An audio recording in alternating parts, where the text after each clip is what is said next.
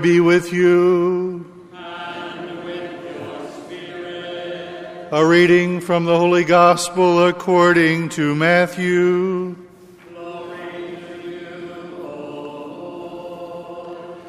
The Pharisees went off and plotted how they might entrap Jesus in speech. They sent their disciples to him with the Herodians, saying, Teacher, we know that you are a truthful man, and that you teach the way of God in accordance with the truth. And you are not concerned with anyone's opinion, for you do not regard a person's status. Tell us then, what is your opinion? Is it lawful to pay the census tax to Caesar or not? Knowing their malice, Jesus said, Why are you testing me, you hypocrites? Show me the coin that pays the census tax. Then they handed him the Roman coin. He said to them, Whose image is this and whose inscription? They replied, Caesar's. At that he said to them, Then repay to Caesar what belongs to Caesar, and to God what belongs to God. The Gospel of the Lord. Praise to you, Lord Jesus Christ.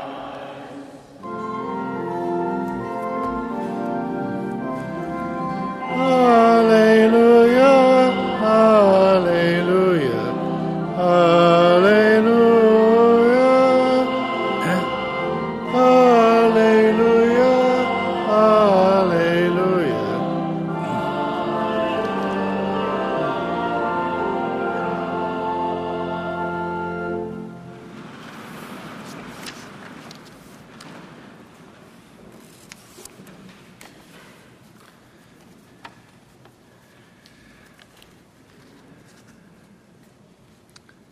A man died. Naturally, when he approached the pearly gates, he was worried about his eternal destiny. Would he gain heaven or be sent to hell? So, he was shocked when St. Peter said, You are one of these borderline guys. It can go either way. So you decide. Your vote counts. First, head on downstairs, check it out, then come back here to heaven, check it out, then make your choice. The man headed down to hell.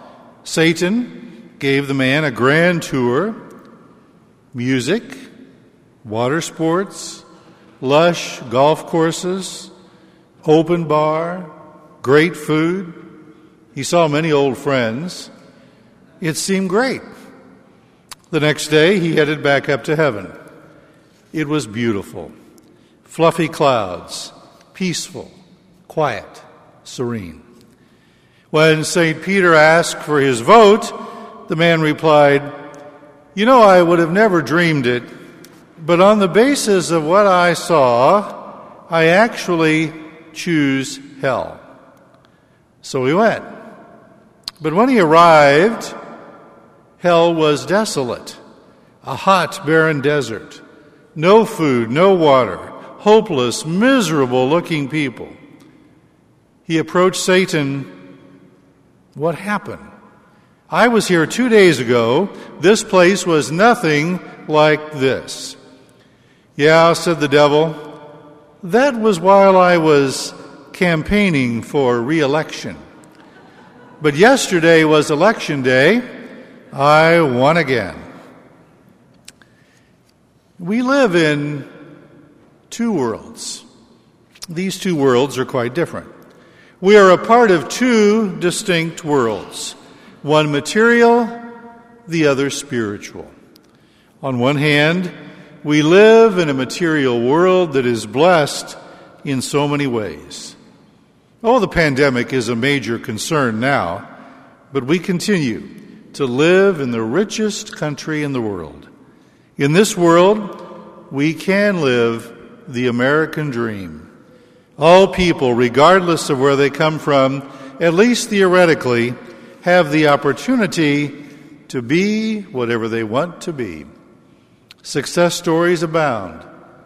Billionaire Oprah Winfrey grew up in poverty. Howard Schultz spent his childhood in a housing project for the poor, then went on to found Starbucks. Steve Bisciotti was raised by a single mother, worked his way through high school, then college. Now, he owns the Baltimore Ravens. The American dream can come true. On the other hand, we live in this spiritual, supernatural world. In this world, the whole notion of what counts is turned upside down. This weekend, we honor our patron, St. Luke. His gospel has a focus on the poor, the marginalized. The theme is that Christ calls us to care for others, put them ahead of ourselves, let go of our attachment to material things. All this stuff won't last forever, but the supernatural world will. Two completely different value systems in two different worlds. We have to figure this out. We can't just escape one or the other. We must determine how to live in both at the same time. 2,000 years ago, the Pharisees tried to trick our Lord into pitting one world against the other. They resented the census tax, they despised Caesar. So if our Lord supported Caesar, he was not a loyal Jew. But if he denied Caesar's taxing authority, then he would be a disloyal citizen. We run up against the same question when our two worlds collide. Authority, like free will, is a gift from God. Without legitimate authority, life in either realm would be chaos. The church has always maintained that civil authority has the right to enforce laws for the good of society, the common good. The friction comes when legitimate civil authority seems to contradict legitimate spiritual authority. In this pandemic, we've seen this. Many argue that civil authority has no right to restrict or limit religious freedom, shut down or restrict houses of worship, make us wear masks. On the other hand, Others will argue that in extreme circumstances like a pandemic, it is necessary for government to step in for the common good, to limit exposure to a deadly virus. Of course, the bottom line is that civil authority and religious authority must work this out. That's easier said than done. We will still always live in two worlds. Faith helps us tackle this problem. We need to really consider what we really believe. Sit down, pray, then determine what really matters. Our Lord replied, Repay to Caesar what belongs to Caesar, and to God what belongs to God. The truth is that everything comes from God, it belongs to God. How to live in this world as a practicing Catholic will soon become concrete in the elections. We have to vote our values. Elections should not be popularity contests. Even though Caesar, like many politicians today, thought he was a god, our Lord didn't care. He also didn't care about Caesar's age the skeletons in his closet, his personality, his personal appearance, his religion, or his popularity ratings. But he did respect his office. Regardless of the candidates, what matters is supporting our values. Our Lord didn't make everybody happy, neither can they. Christ taught the simple truth, and truth is not always popular. What matters to God should matter to us. The church is where we learn what matters to God.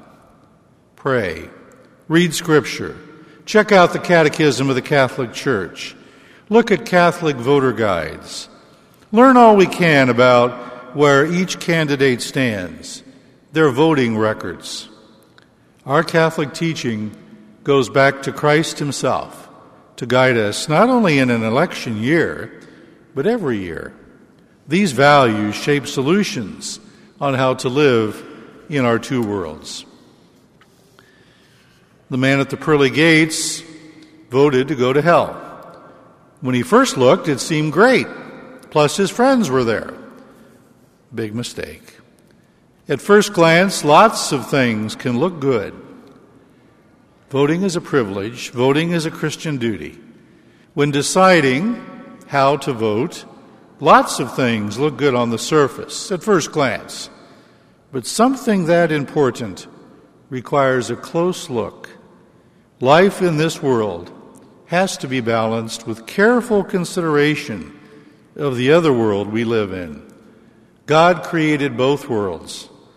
One will last only for a time, the other will last forever. It should be pretty clear which world should determine not just how we vote every few years, but how we vote to live our lives every single day.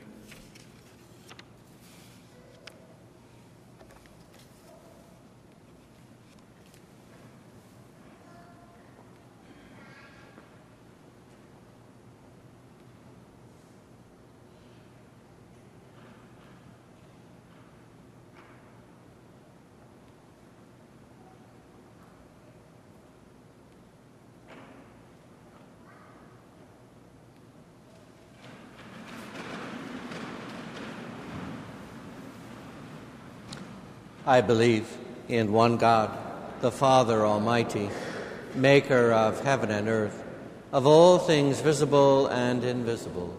I believe in one Lord Jesus Christ